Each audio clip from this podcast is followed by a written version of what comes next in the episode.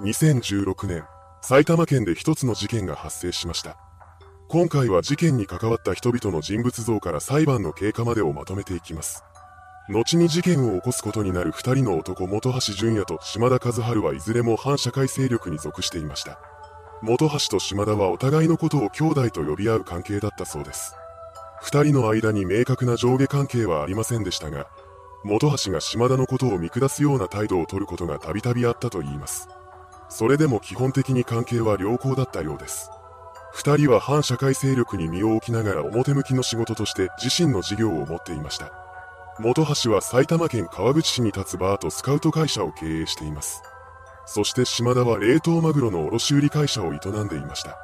ある時、そんな二人が一緒に犯罪組織を結成します。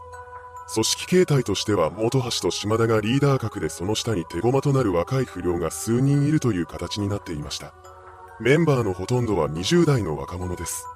本橋はそうしたメンバーを恐怖で支配していました。彼は配下のメンバーに対して当たりが強く、理不尽な命令を下すこともよくあったそうです。また暴力を振るうことも日常茶飯事でした。メンバーらはそんな本橋のことを煙たがっていたものの、完全な主従関係が築かれていたことから歯向かったりすることはなかったようです。本橋と島田は配下のメンバーを利用して犯罪による収益を上げていきます。彼らの収入源は特殊詐欺の出し子や窃盗、強盗や違法薬物の売買などでした。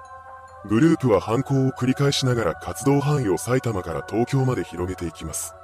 そのようにしてグループの規模が徐々に大きくなっていきました。この間に犯罪で手に入れた金の大半は指示役である元柱が持っていっていたそうです。末端のメンバーは一番リスクの高い役割を担ったとしても手に入れた金の1割程度しかもらえていませんでした。それでも本橋と島田に逆らうことはできません。そんな組織に新たなメンバーが入ってきます。この新メンバーこそが後に事件の被害者となる男性伊藤隆生さんだったのです。伊藤さんは複雑な環境で育ったらしく、親との関わりは幼い頃に断ち切られていました。そうして一人になった彼のことを育てたのが暴力団組員の男だったそうです。結果として伊藤さんは学校にもろくに通わないまま犯罪行為に手を染めるようになりました。そのうちの一つが闇金です。彼は違法な金利で貸し付けた金の取り立てをしていました。とはいえ、この仕事は簡単ではありません。借金をしに来る相手は闇金を頼らなければいけないほど金に困っている人物であるため、返済の当てがないことがほとんどなのです。そうした相手に無理やりにでも金を作らせるのが伊藤さんの仕事でした。ある日、一人の男性客が借金を返せないと言ってきます。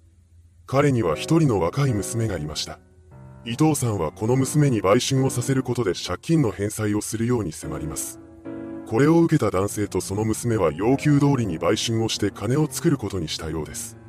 この状況に一番絶望したのが男性の妻でした。彼女は借金返済のために娘を売ったという事実に耐えかねて自ら命を絶ってしまいます。伊藤さんは後になってそのことを知りました。そして彼は自分を責め始めます。俺のせいで彼女は死んだんだ。そんな思いに苛まれた彼はそのまま精神を病んでいきました。その結果、闇金の仕事を続けることができなくなります。そこで伊藤さんは組織を抜けることにしました。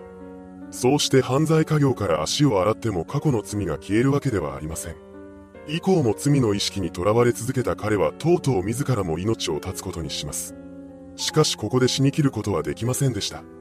そのうち持っていた金も底をつき、伊藤さんは一人途方に暮れてしまいます。そんな彼に一人のアメリカ人が声をかけてきました。どうやらこの男性はモルモン教という宗教の信者だったようです。彼は伊藤さんにカレーライスをご馳走し、自身が信じる神について話します。この話を聞いた伊藤さんはモルモン教に入信することを決めました。当時の伊藤さんは精神的に追い込まれていたため、モルモン教に救いを求めるようになっていたのです。こうして信者になった彼は熱心に宗教活動に参加するようになりました。そのうち精神状態も安定していきます。そして東京都内に立つ小さなアパートを借り、しっかりとした生活の基盤を築き上げました。この頃には犯罪組織に身を置いていた時の面影など一切なくなっていたそうです。具体的には積極的に人が嫌がるような肉体仕事を買って出たり、近所に住む老人の荷物を代わりに運んであげたりするなどしています。伊藤さんはモルモン教を通して着実に更生の道を歩んでいました。ですが彼は21歳の時に教会から追放されてしまいます。その理由は当時交際していた女性と体の関係を持ったからでした。モルモン教では結婚前にそうした関係を持つことが禁じられているのです。そのルールを破ったことで伊藤さんは教会を追われることになりました。こうして拠り所を失った彼は再び裏社会に足を踏み入れてしまいます。ここで伊藤さんが入ることを決めた犯罪グループが本橋と島田がリーダーを務める組織だったのです。彼は主に本橋の部下という立ち位置で働くことになりました。普段は本橋が経営するバーの店員として働いていたようです。そうした日々の中で伊藤さんは島田の娘と交際し始めます。しかし二人の関係は長続きせずにしばらくして別れてしまったそうです。それからも彼は本橋の下で働き続けていました。その結果、最悪の事件が起こってしまいます。2016年3月18日、本橋が交際女性と運転手を引き連れて自身の経営するバーにやってきました。この日、バーでは伊藤さんが働いていたようです。店を訪れた元柱はしばらくの間酒を飲み交わしていました。それから少しして彼が3人の射程 A、B、C を呼び出します。そうして集まった6人が伊藤さんを取り囲みました。そこで本橋は2つの件について追及をし始めます。まず一つ目は伊藤さんが島田の娘と交際していた時に契約してもらったスマホを別れた後も金を支払わずに使い続けているということです。そして二つ目は店の客の金がなくなったということでした。この二つ目の話に関しては伊藤さんが金を盗んだ張本人なのではないかとの疑いをかけられていたようです。本橋はしばらく追及をした後に携帯電話を取り出して島田に電話をかけます。そして、大事な用があるから来てくれ、と言って彼を呼び出しました。これを受けた島田は言われた通りにバーへと向かっていきます。そうして到着した先で娘のスマホ代の話を聞きました。そこで彼は激怒します。それから島田は伊藤さんをトイレに連れて行き、その場で暴行を加え始めました。少しして島田はトイレから出て行きます。ですがそれで暴行が止むことはありませんでした。今度は元柱による暴行が始まったからです。その姿を目にした島田も再び加わったことで暴行の勢いは一段と増していきました。伊藤さんは必死になってやめてくださいと懇願します。しかしその願いが聞き入れられることはありませんでした。この時本橋と一緒にいた面々は暴行に加わったりその様子をスマホで撮影したりしています。彼らの中に本橋と島田を止めようとする人間は一人もいませんでした。結果として伊藤さんへの暴行は明け方まで断続的に続けられたそうです。そこまでしたところで島田らは伊藤さんをトイレに縛り付けて睡眠薬を飲ませます。そして今後の動きについて話し合うことにしました。散々暴行を加えたため伊藤さんを解放したら警察に逃げ込まれることは容易に想像がつきます。そうなることは何としても避けたかった犯行グループは伊藤さんを殺害することにしました。こうして決意を固めた彼らは再び暴行を再開します。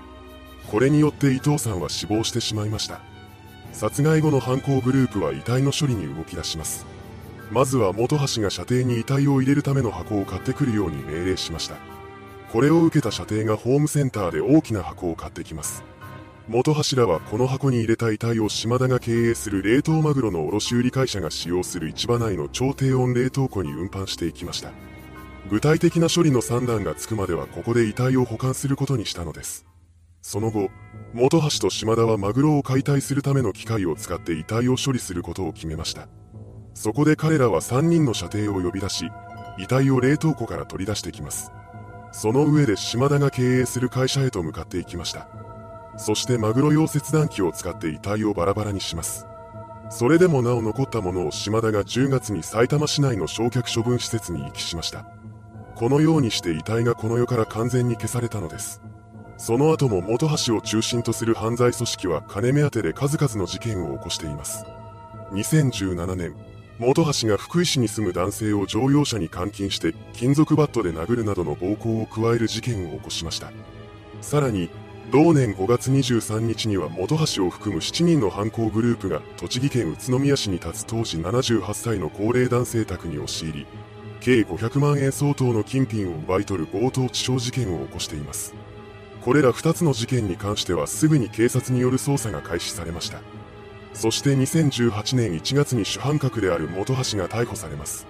その後彼は裁判にかけられ、2018年12月14日に宇都宮地裁で懲役15年の実刑判決が言い渡されました。これと時を同じくして警察に匿名の人物から一つの情報が提供されます。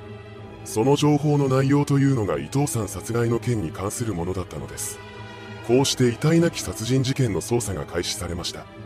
この捜査の中で遺体の切断に使われたマグロ用切断機から伊藤さんの DNA が検出されます。これが事件の存在を裏付ける証拠になると考えた警察は2021年10月に事件に関わった島田ら男女7名を傷害容疑で逮捕しました。それから行われた取り調べの中で事件の全容が解明されていきます。そんな中、10月28日に主犯格の一人である本橋が交留されていた先の川口署で首を吊って自殺しているところを発見されました。そのため彼は不起訴となり、島田だけが11月4日に殺人罪で埼玉地裁へと起訴されます。なお、残りの男女6名は全員不起訴となりました。初公判で島田は、行き過ぎた暴行は認めるが殺人は行っておりませんと起訴内容を否認します。それに続くようにして弁護側は、殺害現場にいた他の仲間らの証言が食い違っていて、行為の認定は難しく、不十分だと主張しました。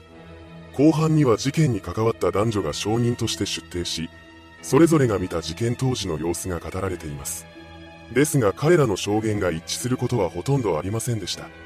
唯一一致したのは3人いる本橋の射程のうち2人の発言でした。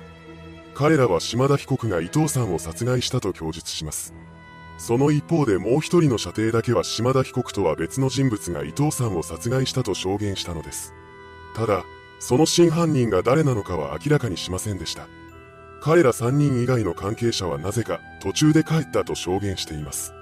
このようにしてそれぞれの証言は異なりましたが、最終的に埼玉地裁は島田が伊藤さんを殺害したとする2人の証言が事実であると認定しました。その理由については、その信用性に疑問を差し挟む事情は見当たらず、各供述が一致していることも踏まえれば、その信用性は高いものと認められると説明しています。また二人の射程が自身の犯行を島田に押し付けたという可能性については、すでに死亡した本橋からは報復などの心配がないのに本橋ではなく現役の暴力団員で報復などの心配がある被告人が犯人だと述べていることから信用性が高いと述べました。さらに、島田被告が殺人に関与していないのであれば遺体の解体を実行したのは不自然であるとも指摘しています。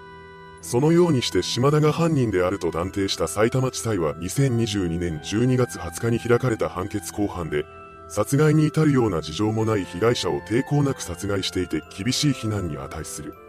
徹底した証拠隠滅により遺族は遺骨を前に冥福を祈ることさえできず、処罰感情は苛烈と指摘し、島田に懲役20年の実刑判決を言い渡しました。この判決を不服とした島田は2023年1月4日に東京高裁へと控訴しています。いかがでしたでしょうか？些細な揉め事から殺人にまで発展した事件。被害者の殺害後に犯人らはマグロ用切断機を使用して遺体を完全に消し去っています。その後犯人は逮捕されたものの、主犯格の一人は留置所内で命を絶ってしまいました。また事件の関係者の発言がほとんど一致しないことから未だに多くの疑惑が残されています。今後の裁判の行方にも注目です。それではご視聴ありがとうございました。